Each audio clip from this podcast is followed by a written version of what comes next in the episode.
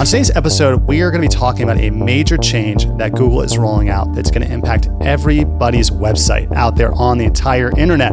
This is going to be important for any manufacturer out there who cares about SEO, that cares about ranking well on Google and improving your awareness, which is everybody, right? But we're going to dive into the nitty gritty and break down for you the specifics and how it applies to your business, what changes you need to be making, and how you can ensure that you're going to continue to improve your awareness across the board as this change rolls out. With that, let's dive into the episode. Welcome to the Smarter Building Materials Marketing Podcast, helping you find better ways to grow leads, sales, and outperform your competition. All right, everybody, welcome to Smarter Building Materials Marketing, where we believe your online presence should be your best salesperson. I am Zach Williams alongside my co host, Beth Popnikolov. And today, we're going to be nerding out with you, talking about some changes that are happening on Google's end that are going to impact you as a marketer, as a building product manufacturer. Google is notorious for making changes. Sometimes they let us know in advance, sometimes they don't. Today, we're going to be talking about what we know about a change that's being rolled out, how it impacts you, and what you can do to make sure that you're ready for it. Yeah, so Zach, this is like one of the main questions we've been getting for the last six months. Somewhere in the fall of 2020, Google announced that they were releasing a new algorithm update. As Zach mentioned at the top of the podcast, sometimes they tell us when these algorithm updates are happening, like this time. Apparently, they didn't think there was like enough unpredictability in 2020. They just thought they'd like drop the bomb of algorithm update and, and exit. Um, so we've been getting tons of questions ever since, and they actually have given some really good transparency on what's going to be involved. I think they knew a lot of websites would need some time to get in line. So basically, this is going to be one of the biggest algorithm changes of the year. Google typically rolls out two to three massive algorithm changes every year. We've already started to see a bit of it roll out as we enter into mid June, but it won't fully be in effect until August. But let's get into a little bit of what we think it's going to be. So, this algorithm update is called New Core Web Vitals. And what you need to know is that it's continuing to move search results into more user focused metrics. Google's algorithm has been getting smarter and has some more insights over the last couple of years. And this is now going to have a really main focus on the health of a web page's metrics and vitals. And we're going to get a little bit into the details of what that is like, what is involved in that in this podcast, so you know how to properly update your website so that you don't get dinged in the search results as this algorithm update is rolled out. I think, Beth, one thing that's important to know is you know, for us to ask the question, well, why is Google doing this? Why do they always change their algorithm?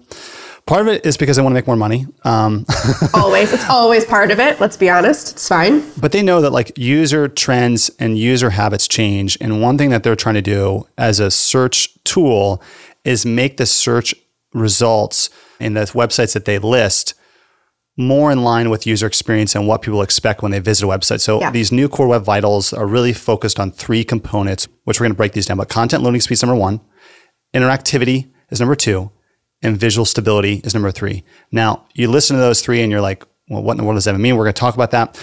But the really at the core of what Google is trying to do is deliver the best possible experience mm-hmm. from their website to the pages that they list organically in their search results. So if you think about what they're trying to do is make sure that if somebody goes to Google and they trust Google for the results that they're getting, that the experience that they see when they visit a website is conducive with what Google knows that people need, which means speed. They need obviously speed. They need the interactivity of those pages to be on point, and they need visual stability, which we'll talk about what that means here in a minute. But they've been gradually advancing towards this in their algorithm over the last year. And one thing to note, and this is just a stat that we use, but 53% of all traffic online comes from organic search. We've seen this number, you know, fluctuate because Google is trying to push their ads obviously and they want more ad revenue, but still over half of all web traffic comes from organic search results. So if you're a manufacturer and you're like, "Hey, I want to make sure I'm still driving awareness, I want to make sure that I'm, I'm still ranking well on Google," this is going to be really really important for you.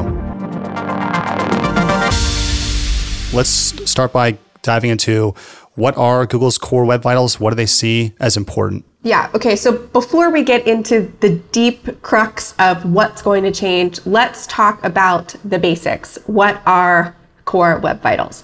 So, as Zach mentioned, you know, even though they're rolling out algorithm updates, even though it can feel really inconvenient, and frankly, revenue is always going to be a consideration. No judgments, Google. Revenue is a good thing. They also want you to have a good user experience. They want to earn your trust. They want you to believe that if I put in a search query, I'm going to get results that are relevant, that are going to answer my question, that are going to get me where I need to go. So that really is always at the center of the decisions that they're making. And they've always looked at things like page speed, they've looked at content. We all know that there's like bots that crawl the page that are actually able to read the text, and then that's how they end up in the search queries. So in the past, the process was like, it was just basically the basics, right? Like they looked at the results, they brought them to the front of the table, and it's gotten smarter and smarter over the years, but now we're starting to really get into some deep dive metrics like Zach was talking about. And what it, it's going to ultimately deliver higher quality content, more relevant to search intent, and it's also going to audit for things like mobile friendliness, safe browsing, basic experience signals like that. But really, Google is taking it to the next level this time. They're looking, as they look at core web vitals, they're going to be looking at things that apply to best practices. And if you have lower scores, that's actually going to hinder you more than ever up until what this means basically is that up until this point, if you had really good content, but a really slow site, it didn't necessarily immediately impact your ranking. It was a factor, but not to the level that it is right now. If you've been banking on the fact that your page has withstood the test of time over the last several algorithm updates, this would be the time to start to really look at how can you improve things like loading page speed, like the amount of time that it takes for people to navigate on your site, bounce rates, things like that. Relevant content is always going to be important, but website performance is coming to the forefront. And if your site is outdated, unreasonably slow, has things going on in the background that are keeping your pages from getting started really quickly, it's immediately going to start to hurt you as these web core vitals are rolled out in full force in August.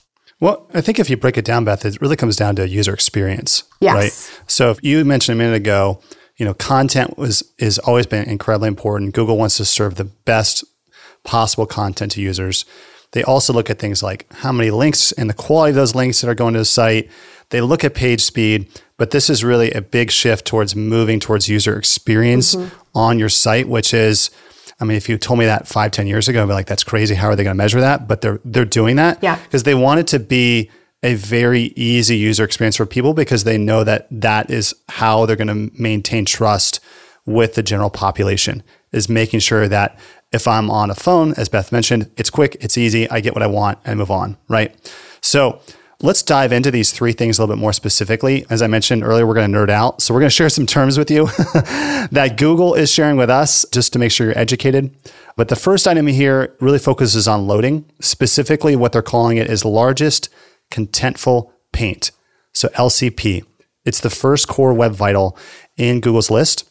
Now, I know this might sound a little complicated, but really what it refers to is the average loading time of the main content found on a given page. So if you've got a blog article and the content on that page is listed there, what they're looking at is how long does it take for that content to load. So let's say you've got a blog article or something like that. the main content on that page might include media like imagery or videos and text. What Google is going to use LCP or largest contentful paint to determine is how fast the first meaningful piece of content, or the LCP, loads. So, how fast does it, that piece of content load? And it's not just about how fast your page loads as well, it's an indicator of perceived load speed.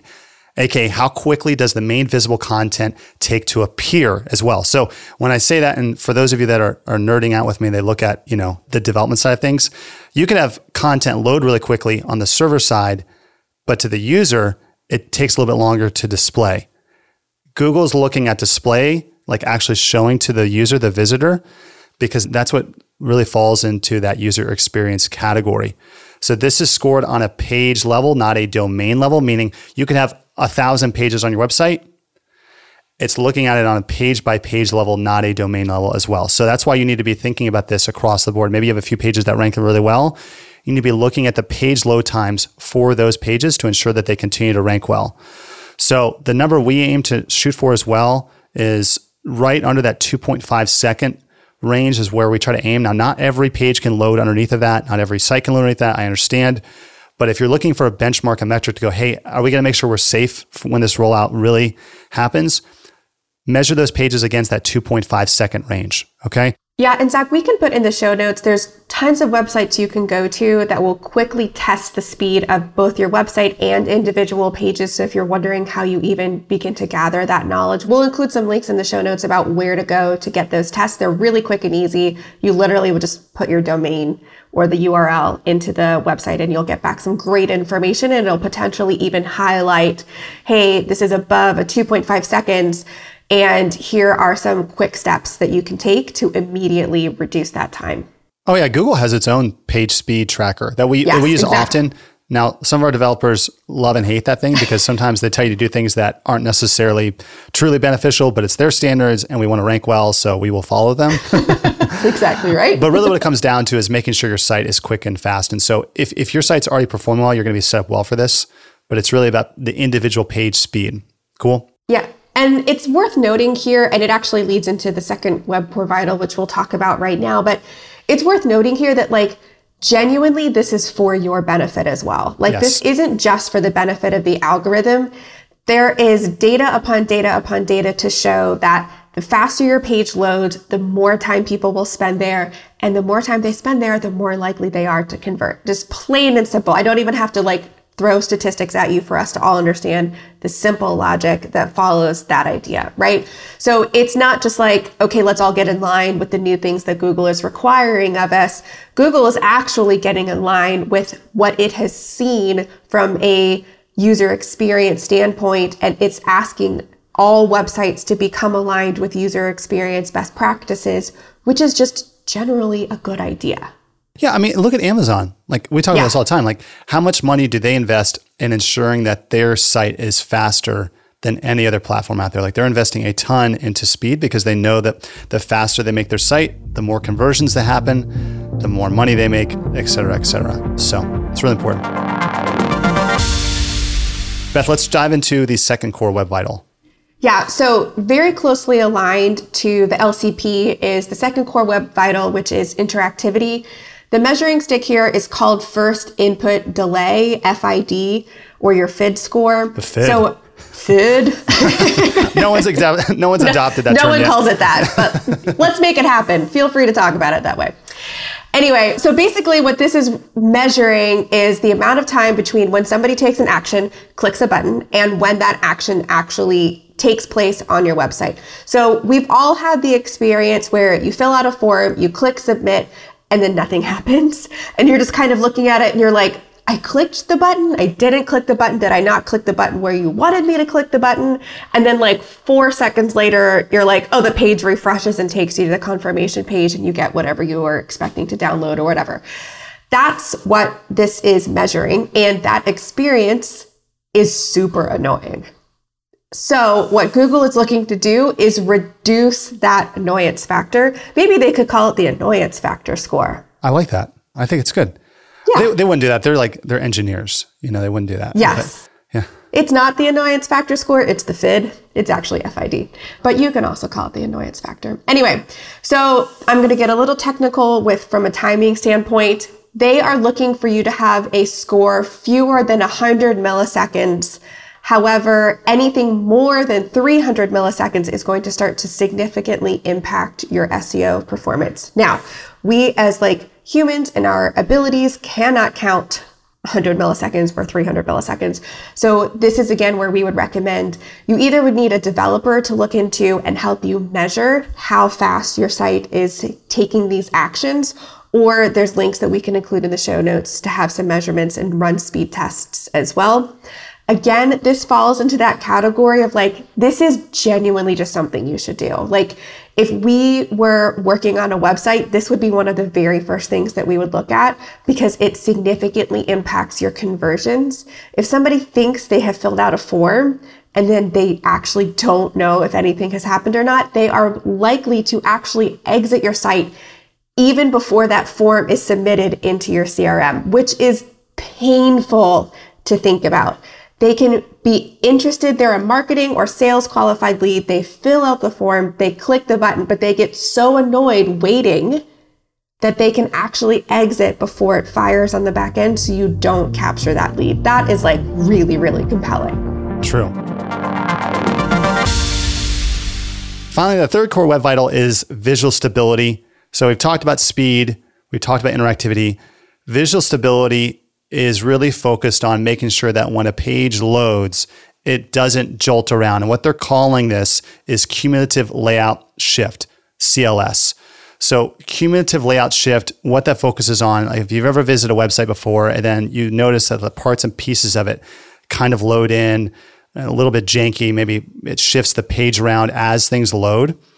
They are basically saying that needs to stop if your site does that. And if it does do that, they're going to knock you from a performance and ranking standpoint. I personally think this is really interesting because up to this point, we know from a user experience perspective that that can cause issues from conversion, but it's interesting to see this move into actual search ranking too. And so this is one area when you're thinking about your CLS score, you need to be looking at how your page loads and just looking at this through the lens of an actual user, a visitor. You know, testing this out on multiple different types of browsers, testing this out on multiple different devices. And you want to make sure you're optimizing this to make sure that as somebody clicks on a given page, it loads seamlessly, naturally, and fluently.